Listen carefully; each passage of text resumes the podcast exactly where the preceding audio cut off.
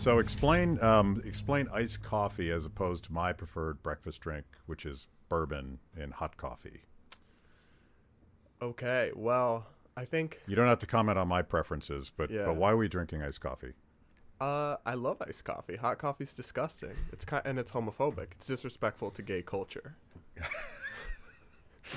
So um, I can't. No what- one's what- ever what's asked me. what's the history? Like I learned this from you. What the history of this is mysterious, but apparently gay men drink cold iced coffee. Yeah, it, it's very much a thing. Even if it's 20 very degrees culturally. out. Even if it's winter, I used to go uh, when I was working at the Examiner. I would leave the office and like the cold of winter, s- like scuttle across the street to the Starbucks, come out with two large cold iced coffees. My hands would freeze off while I scuttled back across the street, and then I put them in the fridge and drink them throughout the day.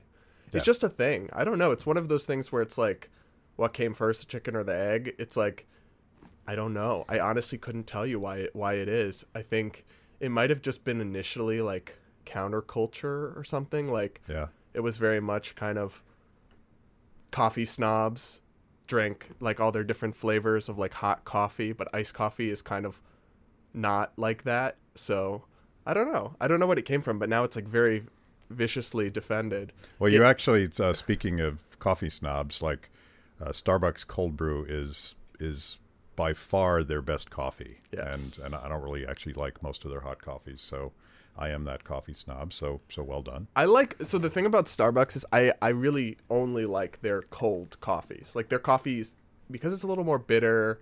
It's it's it just suits an iced coffee much better. Yeah, Whereas like Dunkin's iced coffee is really bad. Very, and I'm so I'm from New England, so all I ever had was Massachusetts has more Dunkin' Donuts in the state of Massachusetts than in the rest of the United States combined.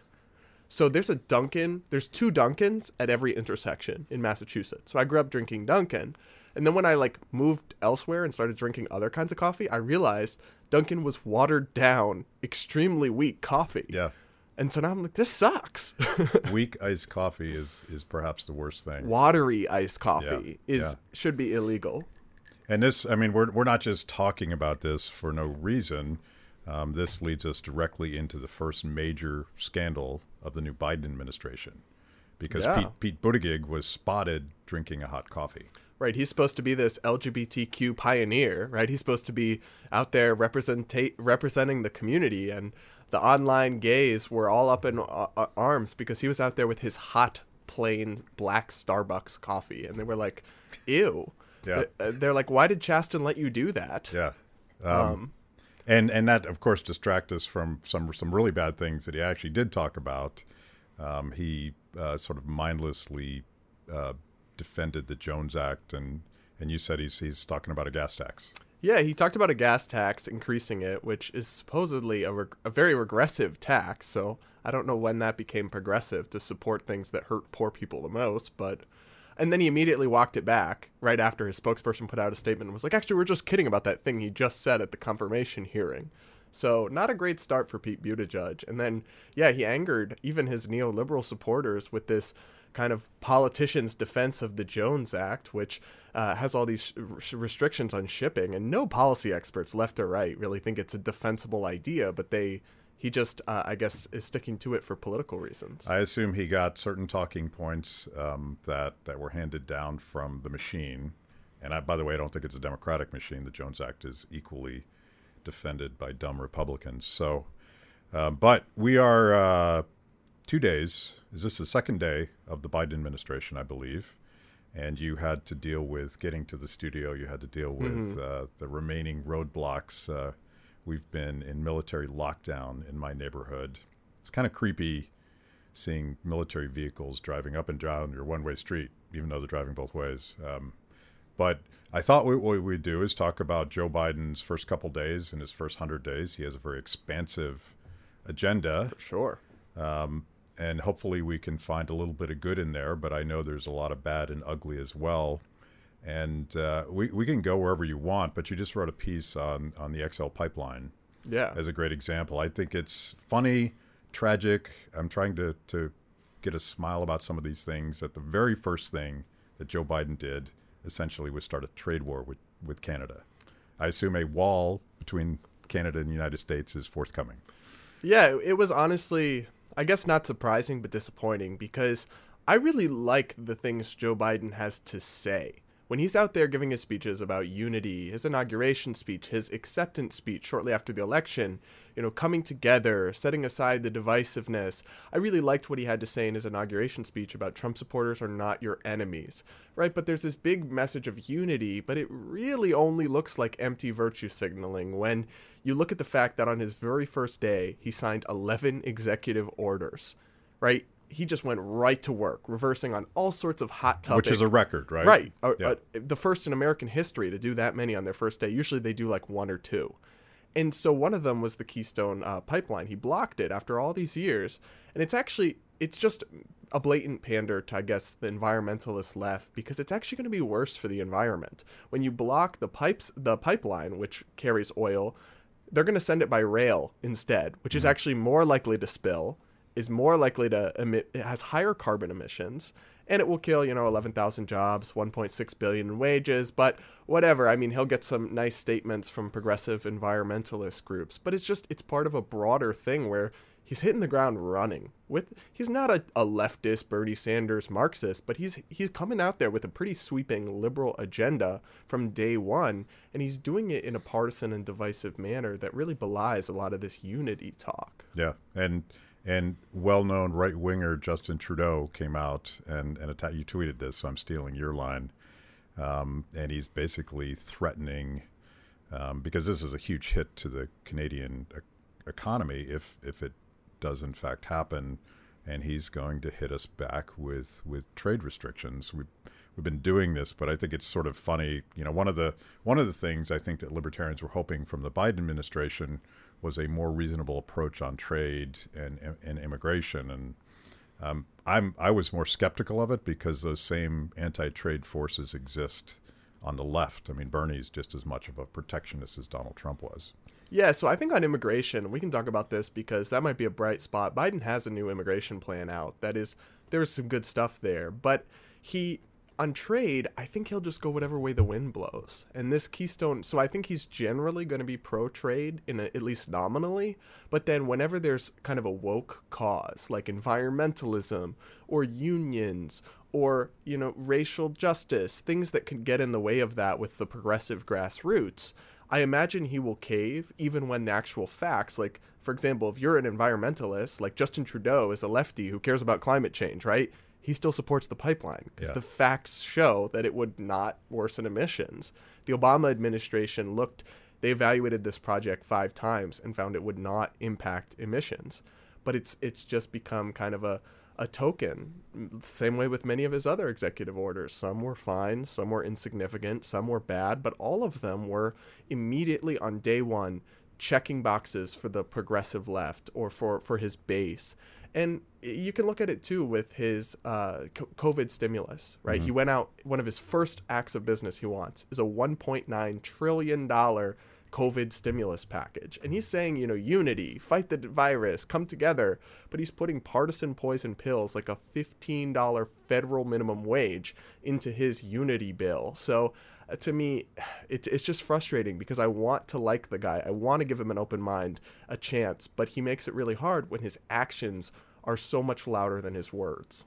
Yeah, my I, I think we have the same attitude. My attitude about a candidate um, is very different than my attitude about a president because once it's done, you hope for the best and you fight for the best and you certainly hold them accountable and and I tried to do that with the Trump administration, which I did not support in 2016, and I would I would try to do it here. But this, uh, let's talk about the minimum wage, and I want to I want to go back to the speech and, and parse it a little bit to to dig a little bit deeper at what you were saying. But the the the timing for a fifteen dollar minimum wage right now, as a, all of these small businesses, not the big guys, but the small guys, have been locked down for almost a year now it seems like a knife in the side. Right. What, to explain the minimum wage for people that apparently don't understand economics. So, the minimum wage is something that a policy that would be bad and counterproductive in the best of times. I mean, it's really as simple as this. If the government mandated the cost of Coca Cola was doubled tomorrow, people would buy less Coca Cola, right? It's really as simple as that with the minimum wage. Wage wages are the price of labor. If you artificially mandate a huge spike in that price, employers will purchase less labor. It's it's it, obviously the debate goes into levels and levels, but it's actually as simple as that. Uh, and so the Congressional Budget Office, which is nonpartisan, found that 1.3 to 3.7 million jobs would be eliminated by a federal national minimum wage. Now, like you said, that was before COVID. That was before any of this. That was just in normal times assumptions. So that's pretty bad, right? Now imagine that we're in a scenario where 100,000 small businesses have closed their doors since the beginning of March lockdowns and COVID. 60% of small businesses, nearly 60%, say that they don't think they'll make it through June of 2021. Now you're going to take all these small businesses across the country uh, that have they're on the brink of collapse because of what the government has done to them and because of the virus and the toll it's taken on their community and their ability to earn an income and just double or at least 50% increase their wage bill, which is their biggest expense. Payroll is the biggest expense for many companies. So it's just a nightmare. It's a recipe for more people losing their jobs, it's a recipe for businesses going under. And really, it's honestly bizarre to me because this is a policy, a federal $15 minimum wage, that Hillary Clinton rejected in 2016 when she was running for president. Yeah. And now, and now all of a sudden, Biden's making her look like our fiscal conservative hero, right? So at the same time that he's not this leftist Marxist that Bernie Sanders is, he's really moved solidly to the left. And from day one, he's pursuing this sweeping liberal economic agenda. It's a it's a progressive uh, religious tenet that is impervious to to economic reasoning, and and I, I just reminded, and this will this will age me horribly, but you're you're the editor at the Foundation for Economic Education, and, and you and John Miltmore, Miltmore, Yeah. is that how you say it? Um, you guys are killing it, and and I, I love the content, and everybody watching this should definitely follow you guys at at fee.org. Um, and while you're there, you can check out an article that I wrote um, long before you were born, um, in the 1980s. Don't tell me when you were born because it'll upset me. But uh, Walter Williams, who was a professor of mine at George Mason University, had just published a, a book um, entitled, I think, um, South Africa's War Against Blacks or War Against Capitalism. South Africa's War Against Capitalism. And at the time, we were debating apartheid and and and and all of that stuff. And Walter, um, the famous black economist, uh, talked about the minimum wage his entire life. And one of the things he points out in this book is that apartheid South Africa, their their most potent weapon against black and other people of color was a high minimum wage that kept all of the jobs in the white community. That's an uncomfortable fact for my progressive friends. It is, and and I think it's one of the key elements of the minimum wage. When you look at who it hurts, is actually the same groups that is supposed to be uh, ostensibly the progressive coalition: women, teenagers, African Americans, and minorities. These are the people who are the marginal workers in the sense that the uh, any policy starts at the margin, right? So the first worker to get the axe on a minimum wage hike is the one that's been there the least, the one that's earning uh, the the the most or the least for that bracket. It's it's a marginal worker. It's not the really well off kind of well connected people who are hurt right away by government policies, right? It's the ones who are just getting in or just new to the industry.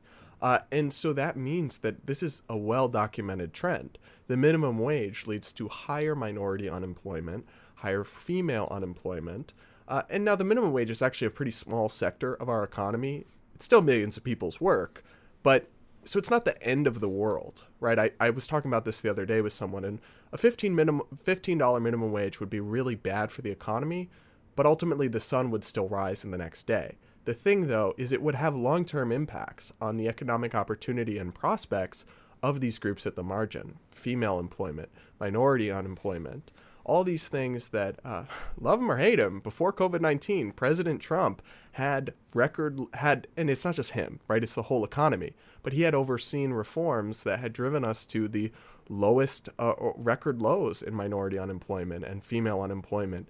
These kinds of policies will make sure we never get back to that anytime soon. Yeah, and and I was thinking of a another potential outcome that I, I would be pretty confident in. During the lockdowns, we saw a substantial shift away from mom and pop businesses towards uh, mega companies like Amazon.com, and I, I sort of get that. If you if you you're literally not allowed to open up your business, I'm and I'm not allowed out of my house or whatever those those rules were. Um, that makes a lot of sense. Um, but if I'm McDonald's and you can see this. I'm my my dirty little secret is I love McDonald's. You love I love McDonald's coffee. breakfast. Yes, yes. And uh, when you go into your favorite McDonald's now, um, people have been replaced by kiosks, robots.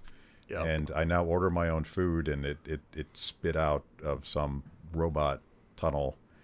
And uh, mom and pop businesses are not going to be able to replace people with robots the way the big boys are going to which means that you're going to see further concentration in big mega corporations. And instead of your local Italian joint, we're all going to eat, eat McDonald's. Yay. Well, not, well that, now, now that I think about it, that sounds just shed a tear for our waistlines.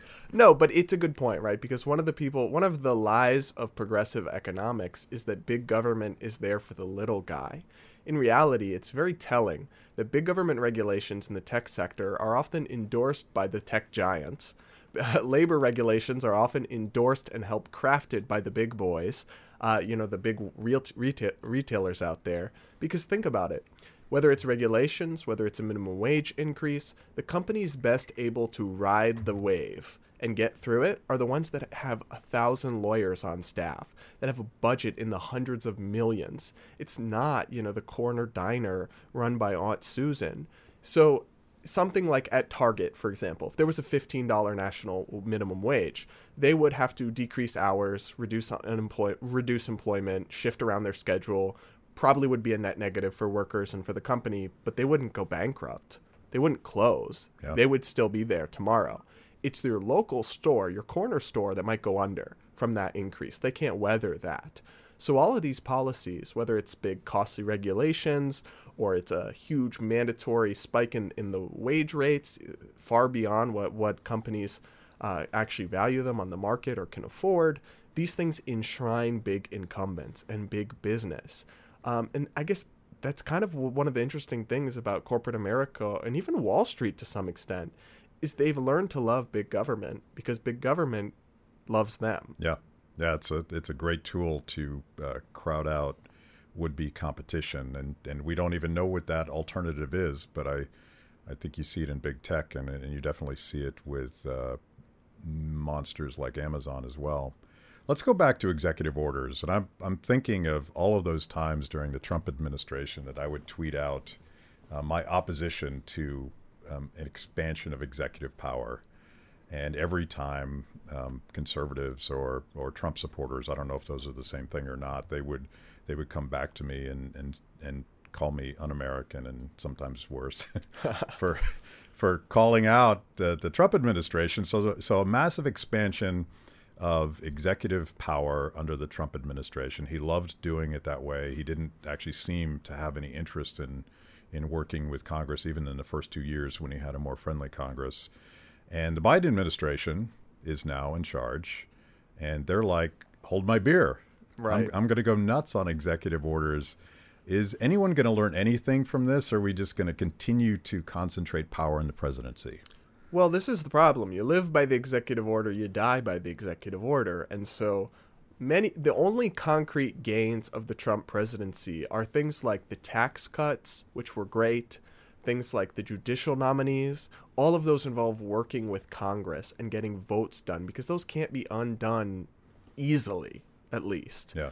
Anything you accomplish via executive order, which unfortunately includes a lot of the Trump's administration's strong deregulatory record, can be undone on day one. So unless you have this naive notion that oh the good guys, my team will be in party forever, which yeah right, uh, then governing by executive order is kind of pursuing temporary wins at long term defeat in the sense that day one, Biden came in and overturned everything Trump did via executive order. Not everything, but more is to come soon. Mm-hmm. Whether it's you know rejoining the Paris Climate Accord, rejoining the World Health Organization, uh, reinstating protections for DACA, all these things which we can debate the merits of, we can discuss, but it's more. It's like if you actually want to achieve change, executive orders are not going to cut it. Yeah. Uh, so I think Biden will do the same thing and he'll make the same mistakes which may mean that in four years from now, if a Republican wins, it all gets undone again. And to some extent, that's just the partisan flow of Washington, D.C., but that's actually really bad because th- think of the Keystone Pipeline example that we talked about a moment ago. Companies were looking at making this investment. They were told, yes, you can do it. Wait, no, you can't under Obama. Then Trump comes in and says, actually, yes, you can. Go ahead, start building it. They start building it. Now Biden comes in and says, no, just kidding. Pack up, go home you can't operate in that kind of yeah. environment with that kind of regulatory uncertainty and expect a thriving economy with lots of investment. That is it, it, that makes investment harder, and, it, and investment is the key to long term long term economic growth. So it's a really unfortunate trend in a lot of ways, not just the short term political ones. And by the way, it didn't start with Trump. I, I think you can you can easily track, and I'll just go back to the George W. Bush administration. Lots of uh, expansion of executive power. And of course, Obama ran with that with his pen and his phone. Uh, Trump expanded from there. And I think Biden's going to break all those records. And it, it sort of gets me back to what you said at the beginning about Biden's um, inaugural speech. And and I was I was not as excited about it as you were. I because I it it just felt empty to me, if that makes any sense. And I've, you know, I've heard thousands of political speeches, and I actually went back and I compared Biden's words, not not the delivery, and it's important, to Trump's words from 2016, and it was shocking to me that a lot of those same phrases were in both speeches, and and everybody's upset at me now because I said that, but. Um, you know, we, we, we suggest that these two were so different, but Trump talked about unity. And he, he, he talked about a lot of the same things that that Biden did, but it struck me that ultimately it was kind of like a Seinfeldian speech. It was a speech about nothing, because you can you can you can talk about all those civic virtues, uh, unity and prosperity, and and Biden actually said the word liberty.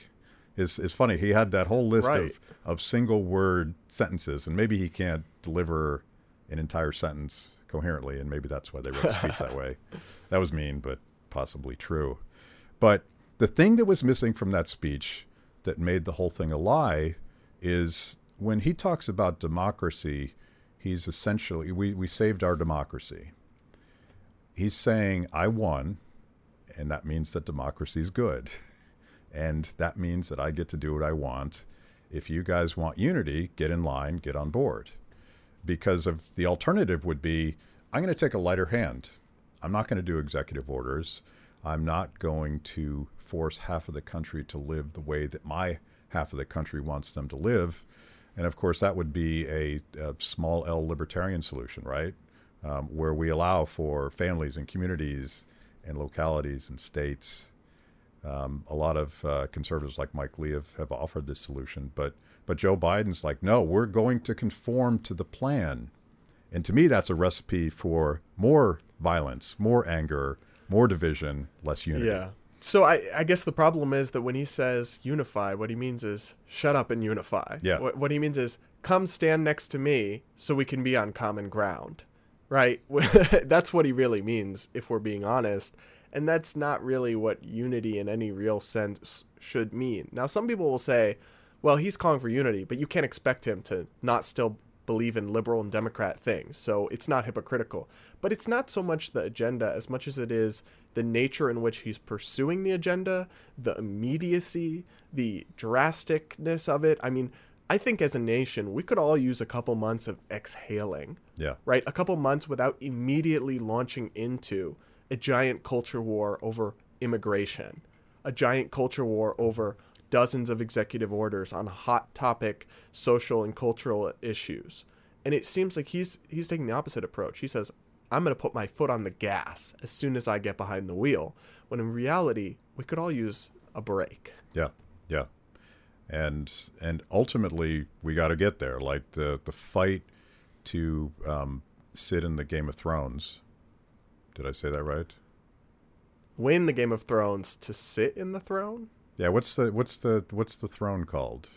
The, Oh, the one with all the swords. I, anyway, I blew the analogy, but the Iron Throne. The Iron Throne. That's that's what it is. Um, we we don't talk about that show anymore, but um, we're all fighting, and this is sort of the naivete of both Trump Republicans and Biden Democrats.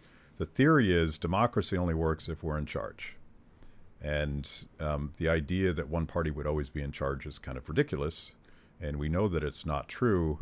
So you have this sort of seesaw effect of uh, no, we're going to do this, now we're going to do this. Um, one uh, additional thing that comes to mind that Biden did, I don't know if you noticed this, but he preemptively fired the chairman of the National Labor Relations Board, I believe, believe it's chairman, um, which is an unprecedented act. Um, no one's, no president, incoming president, ever done that because they're essentially appointed for four-year terms. Um, but the unions wanted him to do it, so he's going to again expand executive power and the net result of that is uh, next time Republicans take control, they'll be like, well, I guess that's how we do it now. And and it's it's further erosion of uh, that, and and he seems to be um, just he's checking off his list of all the political interest groups that helped me get elected. That's that's not unity. No, that's uh, fan service. That's Yeah. base pandering. And I worry about the influence that unions will have in a Biden administration, especially teachers' unions, which I think will be remembered as, especially during COVID 19, one of the worst forces in American life today. That's teachers' unions, not teachers. There's Yeah. a big difference there. Right. But the unions are actively fighting to keep schools closed so they don't have to do their jobs. No matter how much science comes in showing schools are not COVID hotspots, very low rates of transmission, it's not dangerous, and keeping kids out of school is really bad, right? Trapping them at home, distance learning has been a total sham. Uh, so it's unfortunate because even Democrats, like polls, well, poll wise, want school choice, want open schools, but unions don't.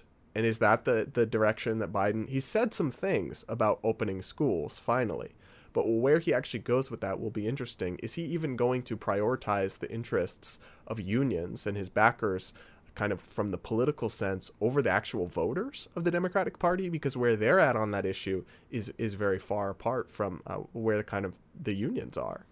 There was um, there was a I think it was it was an executive order, but there was some definitive statement from the Biden administration on reopening schools that I think was linked to their overall COVID master plan, and the head of the teachers union celebrated it, even though they, as you said, they've so actively said, forget the science, we're not going to open, we're in charge. Um, screw your kids. It's not about them. It's about us. So that was in the COVID, the massive COVID proposal that Biden put out, and that was here's 150 billion. I think that's the number, but uh, hundreds of billions of dollars for schools so they can reopen. But the money doesn't actually require them to reopen. I'd Yeah. be maybe at least more open to it if it said if you take this money, you must reopen your schools. There's no actual strings attached. So it's money to help schools improve COVID safety and reopen. And it's just basically a, a handout to these schools that are still closed. Yeah. So that's why the unions love it. It sounds great, but they're just going to get cash and then be in the same position they were before. So that's why they're celebrating that move. That's uh, I want a job where I get paid no matter what, no matter the state of the economy, no matter state of of my employer's budget, and no matter whether I'm willing to show up for work. But do you really want to work for the government?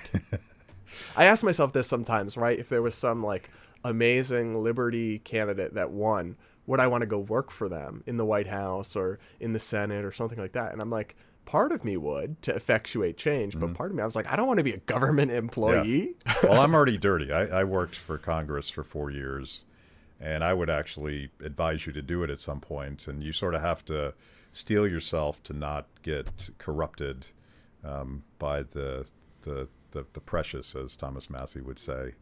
Um, but don't stay for very long. Um, but this whole idea, and of course I'm being facetious. I, I think it's disgusting that that the political class, um, above and beyond anybody else, has been untouched, unfazed by a year now of, of economic lockdowns, and it's sort of it's it's my potentially my biggest pet peeve, and and the teachers unions and government schools are sort of like ground zero for. Um, I, I think it's a teachable moment for parents who thought they were public schools, and no, they're not public schools; they're government schools, and they work for themselves, not you or your children. Yeah, uh, and it's interesting because the idea of school choice would would change this in the sense that they would have to satisfy parents and families to keep students at their schools. But when they're just uh, have a monopoly, they can do whatever they want. And it's a good point because I find this frustrating. There's few places uh, rather than Washington D.C. where people are more just default pro lockdown, right? But when you ask why, it's because that person works for the federal government and their check comes in no matter what right? They they don't have a budget to balance that they have to cut your wages or I know a lot of people who had their wages reduced company-wide salary reductions. I know a lot of people who lost their jobs and these people at least can feel and see the costs of COVID lockdowns indirectly or directly. For much of the Washington political and government class, it's like, well, everyone they know is still employed and everyone they know still gets their paycheck they just worked switched to remote work and pushed their pencils virtually instead. So I guess to some extent it's an understandable blind spot, but it's it's a real moral failing to not empathize with others more, to not look outside your bubble more and think about all the small businesses that have closed, all the people who work in person who simply cannot do their jobs because they've been told that their livelihood is illegal. Uh, and then they've been really kind of forgotten about or written off as collateral damage uh, in, in, hopes of containing something. And the, the most frustrating part of it all is actually that, at least at the beginning, I started with the framework that this is going to have tons of costs, but at least it will contain the virus. Now we see many studies suggesting the lockdowns don't actually stop the spread of COVID 19 very well. And so you have people, the essential workers, still go spread it even in uh, th- this infuriated more, me more than anything. In New York City, they shut down the restaurant industry after they had let it open, just briefly open with like 25% capacity. These people were getting a glimpse of daylight. They shut it down again, even though the data from the from their own government official sources said only 1.4% of COVID trace cases could be traced to restaurants and bars. Yeah. They shut them all down again. Yeah. Uh, it's like sucks to suck, business owners, entrepreneurs government's just swinging the hammer. It doesn't care if it misses the nail. Yeah, they, they keep embracing um, follow the science, follow the science. And and I just don't believe them when they say that because I remember all the way back and, and there's a New York Times article about this, and it's a it's a it's it's like uh, COVID news of the day. So it's not an article specifically about this, but but Cuomo and the New York State government was was pledging allegiance to the data and they had just released the, the latest data that showed the opposite of the theory of lockdowns that, that people that were sheltering in place were more likely to contract and get sick COVID um, than essential workers, in, including like people in hospitals. So, contrary to the entire theory, and all Cuomo said was, we didn't expect that. And then proceeded forth. This was last April, and then proceeded forth for, for like the last eight months to do the same thing. And only a couple days before Biden became president, he said, "We're oh, we're destroying." He, he's like, um, "Who is this dude that just said we're destroying our businesses? We can't sustain this any longer?" It's like.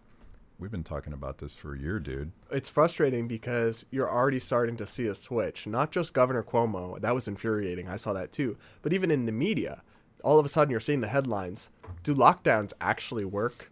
Is it time to open up our businesses? Or it's like the the tone is already changing. Yeah. And listen, I've I've thought this whole time that every COVID death is serious. This is a very serious thing. But they've obviously taken a different approach, even just from day one of the Biden administration. It's not as some people said, the media will forget about COVID as soon as Biden is sworn in.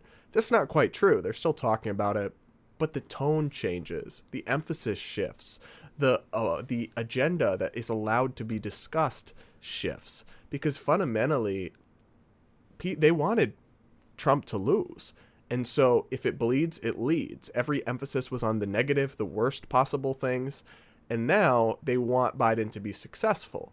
And as do I, but I still would say that they should be objective and Yep. or at least strive for it or pretend to be. And instead, unfortunately, we're already seeing some real media sycophancy for Yeah. the the Bidens and oh look what they're wearing today or oh it's so nice to have de- uh, pro democracy truth tellers in charge again and then you click on the person and it's CNN reporter and I'm like excuse me are are you, are you guys even pretending to be unbiased anymore No. I would like it better if they just threw out the pretense right really because like I'm I'm a journalist but I my articles are labeled opinion, right? I very much am open about the fact that I come at things with a perspective. What bothers me is not the lack of objectivity, but the pretense of Right. it. And that's the problem with the media that I think is going to really trigger an enormous backlash after four years of resist media, which sometimes was warranted, often was not, or was exaggerated. Now we're going to have four years of them sucking up to the Bidens and just worshiping the sand that they stand on, that's really going to rub a lot of Americans the wrong way. And it's going to fuel more siloing of our medias to only conservative media and only liberal media, which is not a good trend. Uh, and then it's going to fuel back, black backlash. So if you want a recipe for tw- Trump 2024 to be successful, it is media sycophancy of the Bidens for the next four years. Yeah. I mean, if we're going to treat Dr. Jill Biden with such reverence, maybe they should apologize for how they treated Melania. Because I, I like I wasn't a Trump supporter, but I'm like, what what basis? Like, it's it's just not right to just wail on her like that. It, it was just disgusting to me. Um, because there should be like there should be a safe space in politics where um, we can just sort of appreciate um, what that stuff is. And I say that as a libertarian. I, I don't actually much respect anything that politicians do, but it just seemed like too much. It just seemed like extremely hostile, and then it also seemed kind of like a giant double standard in that attacks that the liberal journalists would decry as sexist applied to a Democrat politician, possibly rightly so. They would think we're fine when, uh, you know, dragging Melania. Yeah. or like making fun of her accent. Or you know scrutinizing her wardrobe. They have this total double standard. I can still remember this is slightly different but similar. The media establishment and the democratic establishment hates tulsi gabbard who you and i both know and, and, and like right? She's an she's an anti-establishment independent thinker but she is a progressive. They wrote the new york times the same fashion critic wrote a scathing article about tulsi gabbard's cult like pantsuits. But then when you looked back at 2016, that same writer, so not just the same publication, but the same specific writer, wrote a glowing article about Hillary Clinton's white pants suits and how they were iconic for feminists. Yeah. And that's the kind of stuff that makes you honestly want to just rip out rip out your hair, smash the screen and and turn away and never come back. Uh, and and that's the kind of thing I think we got to get ready for for the next three years, where I don't know if Biden will do any wrong in these people's eyes. I did I did sort of pick on Hillary's pantsuits because they look shockingly like something that Chairman Mao would say, and and, it, and it triggered me. So, but it's funny you bring up Tulsi Gabbard because I wanted to, to to wrap up with something truly controversial that will upset everybody, and that's uh, Biden's executive order on LGBTQ, uh, specifically dealing with transgender stuff, and and Tulsi Gabbard had, and I don't actually know exactly how to deal with this. As someone that is absolutely against uh, bigotry towards trans people, um, I'm skeptical of federal government involvement. I don't think this is a path forward.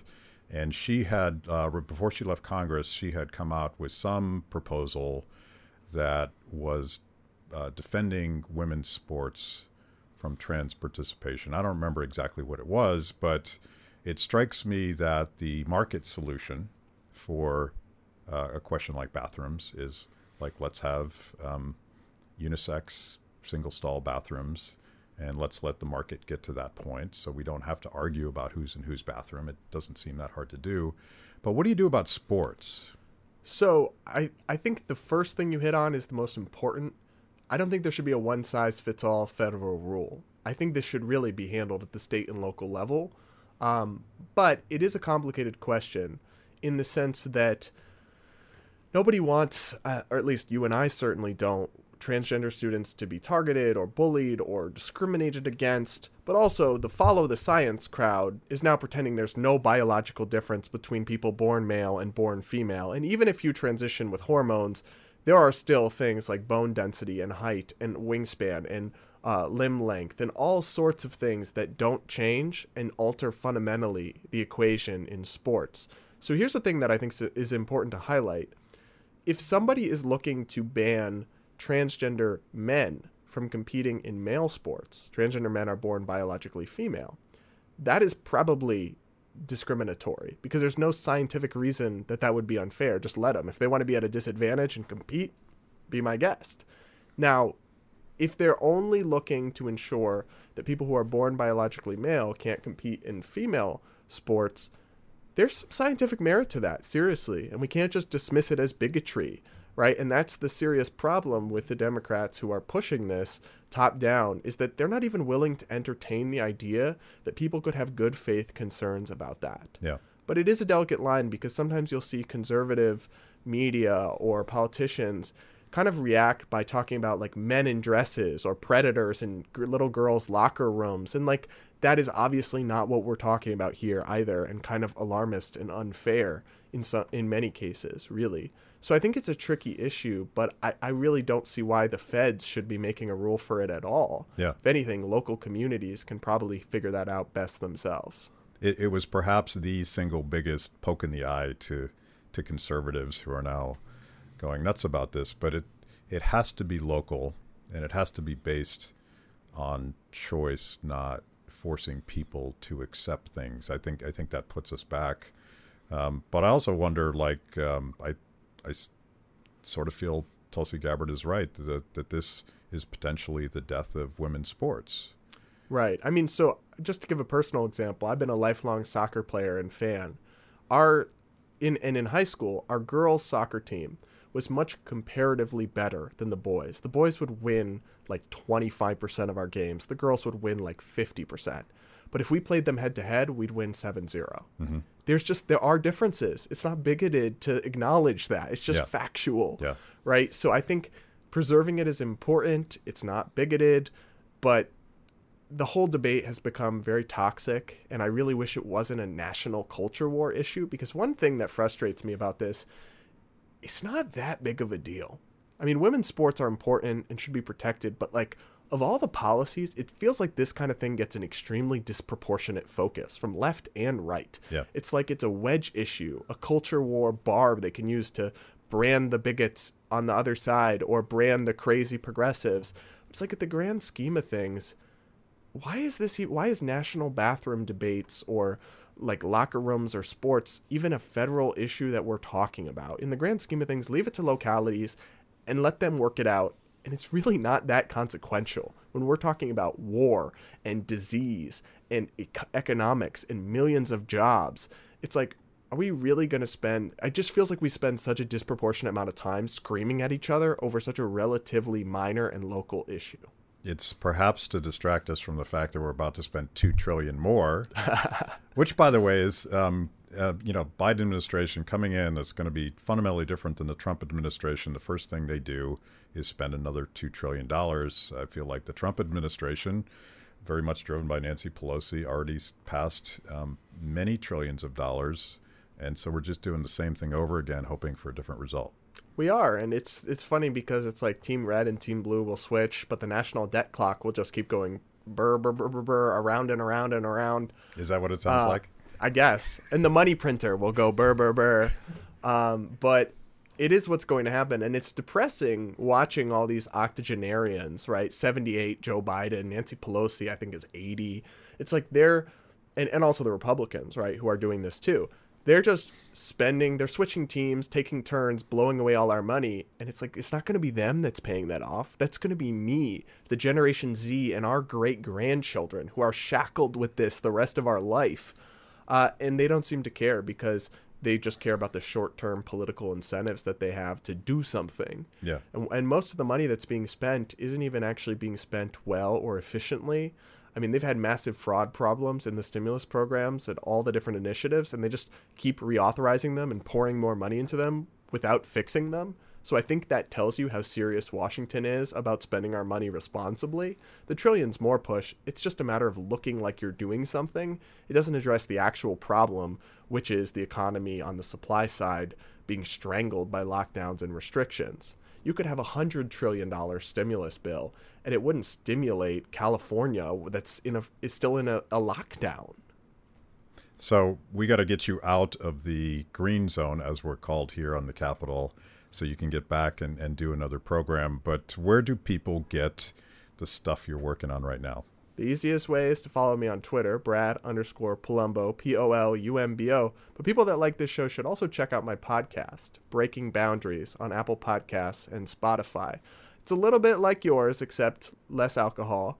Uh, but the same kind of thing where I'm having guests. I'm not judging. I'm... Big picture conversations uh, with with people that matter. So we've had Rand Paul, we've had Glenn Greenwald. We'll be having uh, taking a leaf out of your book, Tulsi Gabbard and uh, Thomas Massie in the next nice. couple months.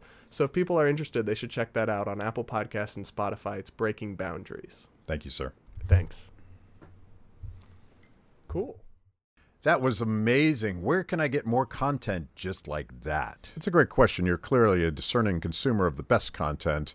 Make sure to like the video, subscribe, and click the bell. And if you're consuming podcasts, go to Apple, Stitcher, anywhere you get them. I'm in. Kibbe on Liberty, honest conversations with interesting people.